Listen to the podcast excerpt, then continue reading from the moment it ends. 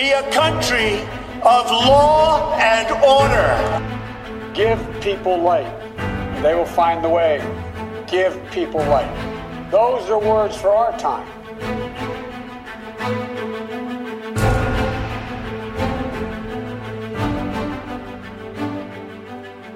Bonjour, je suis Laurent Marchand, vous écoutez Maison Blanche, le podcast de la rédaction de Ouest France qui vous fait vivre semaine après semaine, depuis le mois de septembre maintenant, la campagne électorale américaine qui touche à son terme puisque le mardi 3 novembre, des millions d'électeurs américains se rendront aux urnes pour décider du nouveau président. Conserveront-ils Donald Trump à la Maison Blanche ou bien feront-ils confiance à Joe Biden?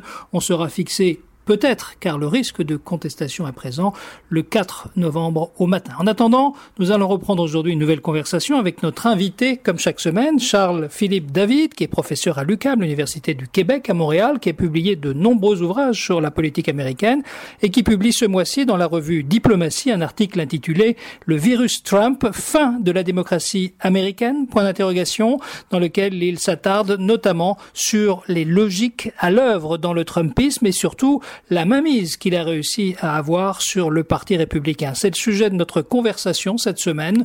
Que sont devenus les républicains traditionnels? Comment est composé le socle électoral dont bénéficie quatre ans après son élection Donald Trump? Bref, qui sont les républicains qui vont voter pour lui une nouvelle fois le 3 novembre? C'est le sujet de notre conversation avec Charles-Philippe David.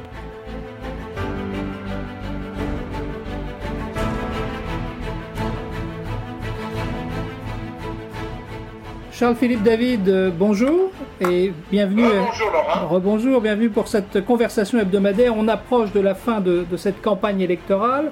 Aujourd'hui, on va parler plus particulièrement du camp républicain, du socle électoral de Donald Trump, qui n'a pas véritablement fléchi tout au long du, du, mandat. Durant quatre ans, on a vu qu'il frôlait toujours la barre des 40% de, de personnes qui lui conservaient sa confiance. Alors, comment décrire le peuple de Donald Trump à la veille de l'élection. Qui vote encore aujourd'hui pour Donald Trump? Alors, en fait, déjà, je vais préfacer mes remarques, Laurent, en t'expliquant ou en disant à nos auditeurs et nos auditrices que là, ce qui, euh, ce qui est remarquable dans le cas de Donald Trump, c'est la stabilité de son électorat à venir jusqu'à peut-être, je te dirais, jusqu'à il y a à peu près deux ou trois semaines. En gros, un mois, on va dire. Pendant, euh, franchement, euh, la durée de sa, son mandat présidentiel, comme tu l'as dit, son appui de l'appui de son électorat est, est, demeuré extrêmement stable. Plus de 40 voire jusqu'à 46 ou 47% dans les, euh, disons, très bons mois ou les très bonnes semaines de sa présidence qui ont été plutôt rares. Cet électorat qu'il a acquis en 2016, je dirais constitué d'électeurs durs et d'électeurs mous.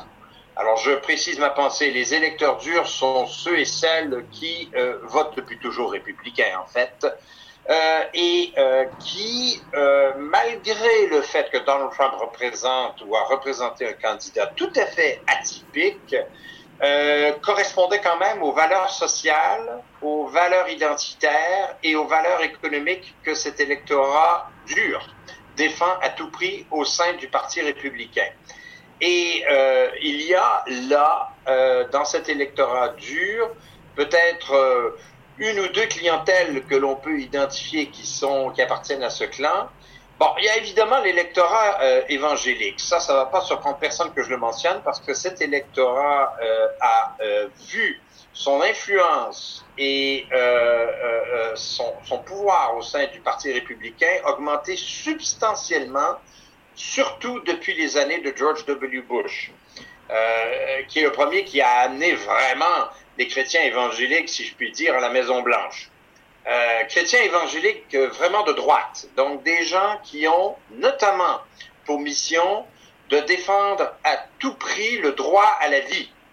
Et le pro-life movement est un mouvement extrêmement fort aux États-Unis qui explique d'ailleurs et justifie le fait qu'on vote Donald Trump, même si on trouve qu'il a des écarts de conduite significatifs et ne correspond en rien à un évangélique, parce qu'il promet, par exemple, de leur donner à la Cour suprême une majorité écrasante de juges conservateurs pro-vie, comme l'est, par exemple, la juge qui, d'ailleurs, euh, dès cette semaine sera euh, sans nul doute euh, la nomination sera ratifiée au Sénat. Une très forte donc majorité pro-conservatrice, pro-pro-vie à la Cour suprême des États-Unis. Donc, je dirais, cet électorat est un, est un électorat clairement acquis normalement pour les républicains et euh, qui euh, tolère bien euh, le choix de Donald Trump.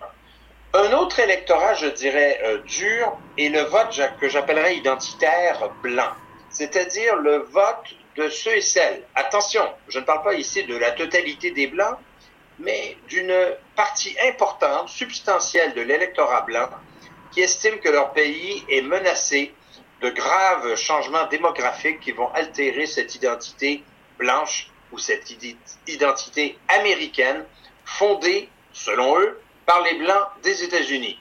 Euh, ça va loin, ça transforme évidemment le Parti républicain en parti nationaliste, xénophobe, mais Trump, sur cet électorat, a su même accroître son influence et son attrait parce qu'il a joué sur cette carte, exploité habilement cette carte, euh, par exemple pour dénoncer les invasions euh, d'ordre de Mexicains et d'Hispaniques à la frontière euh, du sud des États-Unis pour justifier la construction du mur, euh, d'ailleurs, qui lui est euh, cher, qui lui tient à cœur, pour convaincre cet électorat qu'il représentait le meilleur choix pour eux.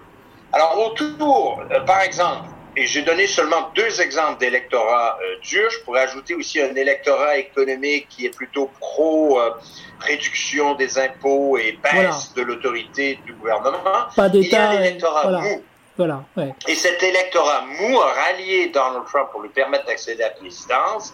Électorat mou surtout composé de blancs vivant euh, dans les banlieues ou les péribanlieues, on en a déjà parlé, des villes américaines. Hmm. Et notamment les femmes euh, ont, donné en fait la présidence à Donald Trump en ralliant ce mouvement. Et il faut aussi quand même euh, signaler que cet électorat est très, très, très volatile. Il correspond surtout à, aux blancs euh, euh, moins scolarisés de l'électorat blanc américain, car l'électorat scolarisé, lui, bascule du côté démocrate. Alors, vous voyez à peu près le paysage, il a su habilement faire un plus un. L'électorat dur, plus exploiter l'électorat mou. Alors, avant que tu me poses la question, parce que je sens que tu vas me poser la question, ben, la raison pour laquelle il est en train de, de soi-disant ou, ou, ou, ou, apparemment de perdre, c'est qu'il a conservé l'électorat dur, quoique les évangéliques commencent à se poser des questions, mais il commence beaucoup à perdre l'électorat mou qui, qui, qui, qui, remet en question euh, la compétence, carrément, et le leadership de Donald Trump face à la plus grave crise de l'histoire des États-Unis de l'ère contemporaine, soit la pandémie. Alors, c'est ça qui expliquerait, ceci expliquerait cela euh, pour le 3 novembre. C'est là aussi de la suite logique de, tout le mouvement du Tea Party qui avait amorcé en quelque sorte cette transformation du Parti républicain. Ah, tout à fait. La radicalisation du Parti républicain que j'explique notamment dans un article que je publie euh, présentement, qui est publié dans la revue Diplomatie, que tu pourras peut-être mettre en ligne pour nos auditeurs et nos auditrices. Euh, le, Parti républicain est clairement plus à droite qu'il ne l'a jamais été. En fait, euh, pas mal de gens pensent que cette mouvance du Tea Party jusqu'à Donald Trump a transformé le Parti républicain en parti xénophobe, identitaire, blanc, pour sauvegarder l'influence et le pouvoir des Blancs dans la société américaine, qui estime que le, le, le, pouvoir ou l'influence des euh, minorités l'emporte sur la majorité. Alors c'est une grave lutte culturelle qui se déroule actuellement. Le Parti républicain exploite cela, surtout dans les petits États, les États ruraux, pour euh, conserver le pouvoir. Conserver le pouvoir. Puisque le pouvoir leur échappe dans les grands États comme euh, euh, comme New York, euh, comme l'Illinois, comme la Californie. Et avant que tu poses la question, peut-être même le, aussi peut le Texas. Peut-être même au Texas, c'est ce que j'allais dire. Oui. Euh, il y a un réservoir qui n'est pas exploité par ce parti républicain radicalisé sur les questions migratoires, notamment. C'est le réservoir des communautés hispaniques qui pourraient être en fait assez conservatrices sur le plan de la société. Oui. alors, comment expliquer que le parti républicain euh, se soit mis à dos de manière si radicale ce qui est une tendance lourde et durable de la démographie américaine, à savoir euh, l'émergence et la croissance de cette communauté hispanique. Bah, D'ailleurs, tu n'es pas peut-être sans, te, souvenir que suite à la défaite de Mitt Romney en 2012, il y avait eu une étude de, de de, de, de, des résultats et une prise de conscience chez les stratèges républicains que le Parti républicain ne pourrait jamais gagner la Maison-Blanche si le Parti républicain n'élargissait pas son électorat. Et, pour rebondir sur ta question, la principale clientèle électorale qu'on identifiait alors en 2012 comme étant le prochain électorat qu'il fallait absolument que les républicains aillent chercher, c'était l'électorat hispanique. Parce que, disait-on, cet électorat est plus proche de nos valeurs que tout autre électorat, hormis bien sûr les blancs évangéliques. Parce que tu as raison, la communauté hispanique est encore largement une, euh, communauté plutôt conservatrice et très croyante. Donc, euh, hispanique, évangélique, c'était un excellent mariage. Et euh, suite à cette étude ou suite à cette prise de conscience de 2012, tout était en place en 2016 pour exploiter cet électorat. Et voilà qu'arrive Donald Trump. Et que fait-il? En fait, il utilise l'un contre l'autre. Il utilise la menace hispanique pour gagner plus ou davantage l'électorat blanc. Euh, et le problème maintenant aujourd'hui, euh, ben, c'est que les conséquences de ce choix se font ressentir parce qu'au lieu d'avoir gagné plus d'hispaniques, eh bien, le Parti républicain en perd davantage les démocrates ont su exploiter, ont su bénéficier du mécontentement sévère euh, euh, de l'électorat hispanique, surtout les jeunes hispaniques, à l'égard du Parti républicain et de Donald Trump, qui est bien sûr, avec toutes ses décisions sur le mur, la frontière, la séparation des familles, euh, sur les Dreamers, le statut des hispaniques dans la société américaine, les projets de loi, tout ça ayant été extrêmement controversé étant euh, abandonnés littéralement par Donald Trump, ils se sont sentis beaucoup moins accueillis dans le Parti républicain que ce qu'on leur promettait en 2012. Mm. Et ajoute à tout cela, je crois, et je termine là-dessus, que l'électorat hispanique est l'un des électorats, sinon l'électorat qui vote le moins. Mm. Les entraves et le refus des hispaniques de voter, par exemple au Texas, c'est la plus faible participation électorale de tous les États américains. La raison principale de cette faible participation, Écoutez, c'est à peine, à peine un inscrit sur deux. C'est pas beaucoup, ça. Euh, c'est que l'électorat hispanique ne va pas voter. Hmm. Euh, ils ont trop peur même déjà d'aller voter parce que s'il y a beaucoup de gens illégaux, ils ont peur d'être interceptés par les autorités gouvernementales et policières et d'être renvoyés chez eux. Joe Biden est un peu l'incarnation de ce centrisme au sein du, camp démocrate qui a toujours euh, conservé un pont de dialogue avec l'autre parti, avec les républicains.